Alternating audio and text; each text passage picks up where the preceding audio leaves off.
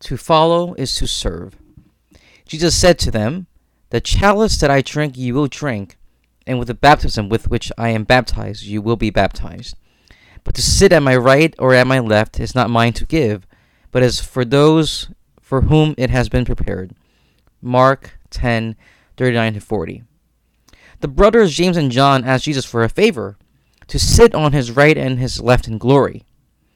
Now, this question was asked right after Jesus predicted his passion for the third time as they were on the way to enter into Jerusalem. Although this request shows that they really didn't understand Jesus' mission and what he was all about, but it does show us something that James and John believed in Jesus. They believed that he was the Messiah and that he could do anything. They had faith in Jesus, but they wanted something more. They wanted power and glory. Jesus explained to them that to sit on his right and his left is not for him to decide, but rather prepared for by his Father. Perhaps James and John believed that Jesus is a Messiah, but the kind of Messiah that the Jewish people were expecting a military leader who would free them from Roman rule, and so they wanted to be on his right and left, sharing in his glory. Little did they know that those who would be on Jesus' right and left would be two thieves, and they would all be hanging on a cross.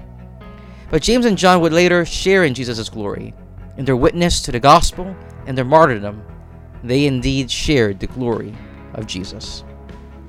As disciples, we are called to follow into the footsteps of Jesus, and that is not to seek places of glory or fame, but rather to seek to serve, especially those who are most in need. We share in Christ's glory when we encounter the poor, visit the sick, the elderly, the outcast, and the unwanted. St. Philip Neri, whom we celebrate today, showed this with his life and his commitment and outreach to the poor on the street corners of Rome. He served the poor and, the, and those he came to encounter by day, and he recharged and spent his time with the Lord in prayer by night. He once said, The greatness of our love for God must be tested by the desire we have of suffering for his love. May we imitate St. Philip Neri's love for Christ and his poor.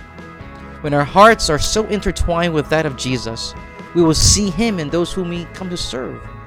And when we do, how can we but not rejoice and truly rest and share in his glory?